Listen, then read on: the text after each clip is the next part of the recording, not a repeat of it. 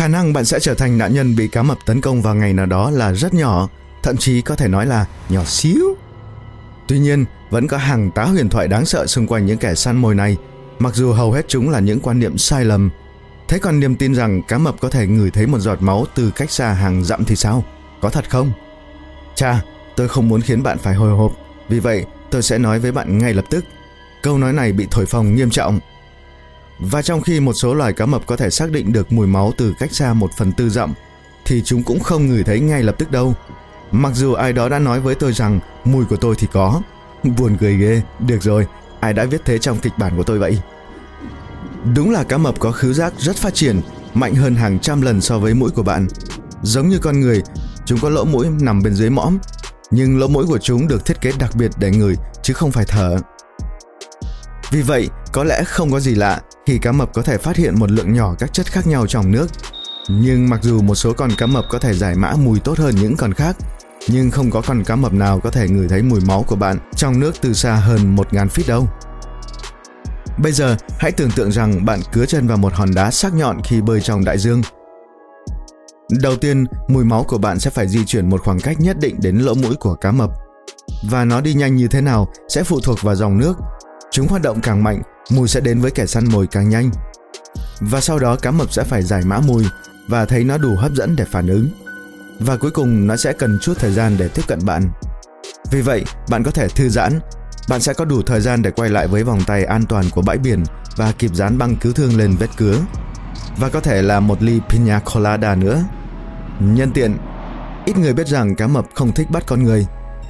Hầu hết chúng rất khắt khe với chế độ ăn uống của mình. Ví dụ, cá mập chanh có thể ngửi thấy một giọt máu nhỏ trong nước từ khoảng cách khá xa, không ăn món thịt người nào trong thực đơn của nó. Động vật thân mềm và cá nhiều xương, vui mừng. Đôi lúc đó là một con chim biển hoặc một con cá mập nhỏ hơn. Tại sao không? Một con người? Ồ không, cảm ơn. Nhân tiện, bạn đã bao giờ nhìn thấy một con cá mập trong tự nhiên hoặc trong một bể cá chưa? Nếu vậy, hãy viết về những trải nghiệm của bạn trong phần bình luận dưới đây. Dù sao, đó chỉ là một trong nhiều huyền thoại xung quanh kẻ săn mồi chết người này. Hãy tháo nắp hoặc xác nhận một vài bí ẩn nữa nhé.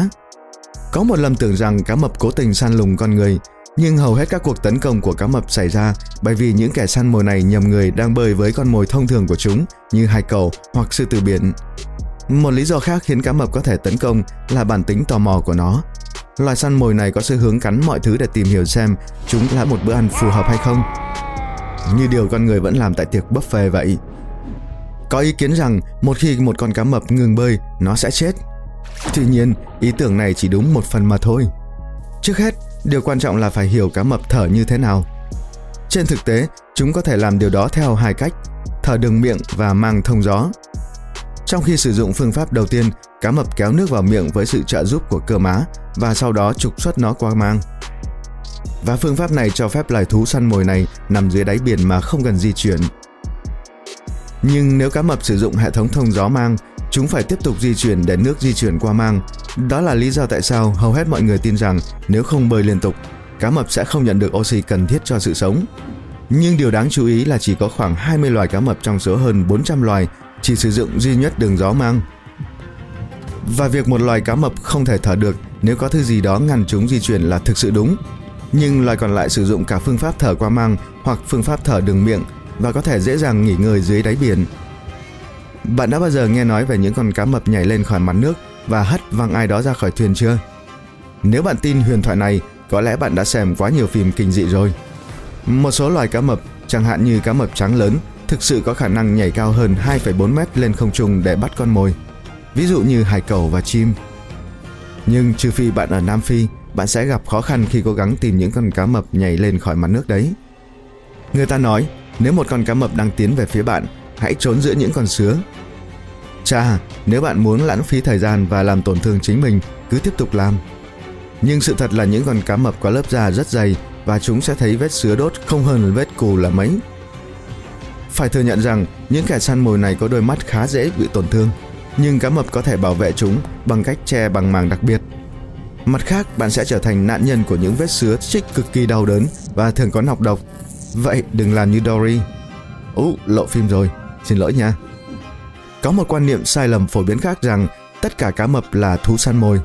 Ví dụ, cá mập voi khổng lồ và do đó đáng sợ. Trên thực tế là một gã khổng lồ thân thiện và nó lọc sinh vật phù du qua màng biến đổi để ăn. Và cá mập y tá sống ở dưới đáy thì lại ăn dạng hút. Nó có chế độ ăn uống chủ yếu là nhím biển, tôm hùm và cá đuối gai độc nhỏ.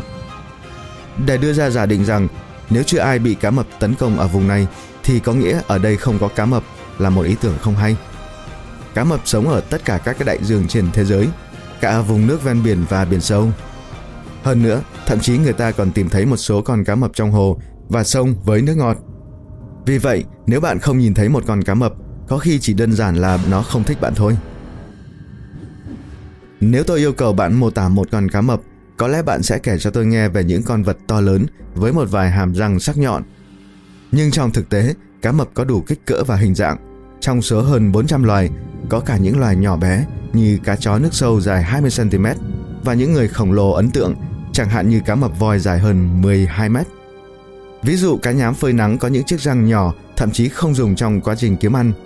Và cá mập sừng có vài chiếc răng trông giống như răng hàm. Kẻ săn mồi sử dụng chúng để nghiền nát con mồi có vỏ cứng. Mặc dù chúng nổi tiếng là những con quái vật tàn nhẫn và không biết sợ, bạn có thể nhìn chằm chằm vào một con cá mập hoặc đe dọa nó. Nếu bạn đang ở dưới nước và ở đó không có cách nào để trốn thoát nhanh chóng, hãy bắt đầu la hét, thể hiện sự hung dữ, bơi về phía cá mập và giao tiếp bằng mắt. Vấn đề là hầu hết nạn nhân của các cuộc tấn công của cá mập đều bị tổn thương vì họ không nhìn thấy kẻ săn mồi trước khi nó lao tới.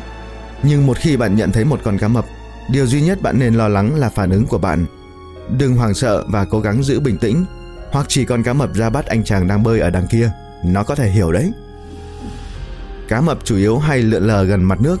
Nếu bạn nghe câu nói này, bạn nên nhớ đây hoàn toàn là một quan niệm sai lầm nó có lẽ tồn tại nhờ hình ảnh dập khuôn của vây cá mập chia lên mặt nước. Hầu hết cá mập thường không ở gần bề mặt, chúng thích ẩn nấp ở độ sâu nơi có nhiều thức ăn hơn. Có một ý kiến cho rằng cá mập không thể cắn con mồi nếu con mồi không nằm cùng phía với nó. Nhưng không phải vậy, cá mập có thể tấn công và cắn từ mọi góc độ. Giống như tôi vậy. Mấy ông ơi, thật đấy, ai đang lấy kịch bản ra dỡ vậy?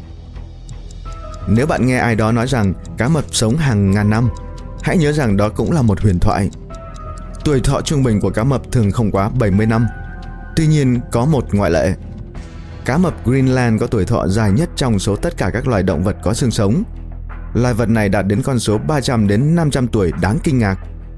Các nhà khoa học tin rằng nhiệt độ thấp nơi loài cá này sống cùng với kích thước to lớn của chúng mang lại cho loài động vật này sự trao đổi chất cực kỳ chậm và điều này làm cho chúng già đi chậm hơn cá mập không có lưỡi. Mặc dù những gì một số bộ phim có thể cho bạn thấy là chúng có. Mặt khác, chúng có một thứ gì đó trông tương tự như lưỡi người, nhưng cơ quan này được gọi là basihial. Nó chỉ là phần trước của sụn đi từ ngực cá mập đến miệng của nó. Hơn nữa, thay vì tham gia vào quá trình ăn uống, cơ quan này là cần thiết để hỗ trợ một phần bộ xương của nó. Lại một quan niệm sai lầm rất phổ biến khác, cảm ơn các nhà làm phim nhé rằng cá mập có thể bơi lùi, chẳng hạn lùi ra khỏi bẫy. Trong thực tế, đây là điều viển vông nhất có thể. Cá mập không và không thể bơi ngược lại. Đuôi của chúng như bàn đẩy và vây ngực của chúng giúp giữ thăng bằng và xoay. Do đó về mặt giải phẫu, những kẻ săn mồi không thể di chuyển theo bất kỳ hướng nào khác ngoài phía trước. Tóm lại, hãy nằm lòng những lời khuyên tuyệt vời từ những chú cá mập và tiếp tục tiến lên về phía trước.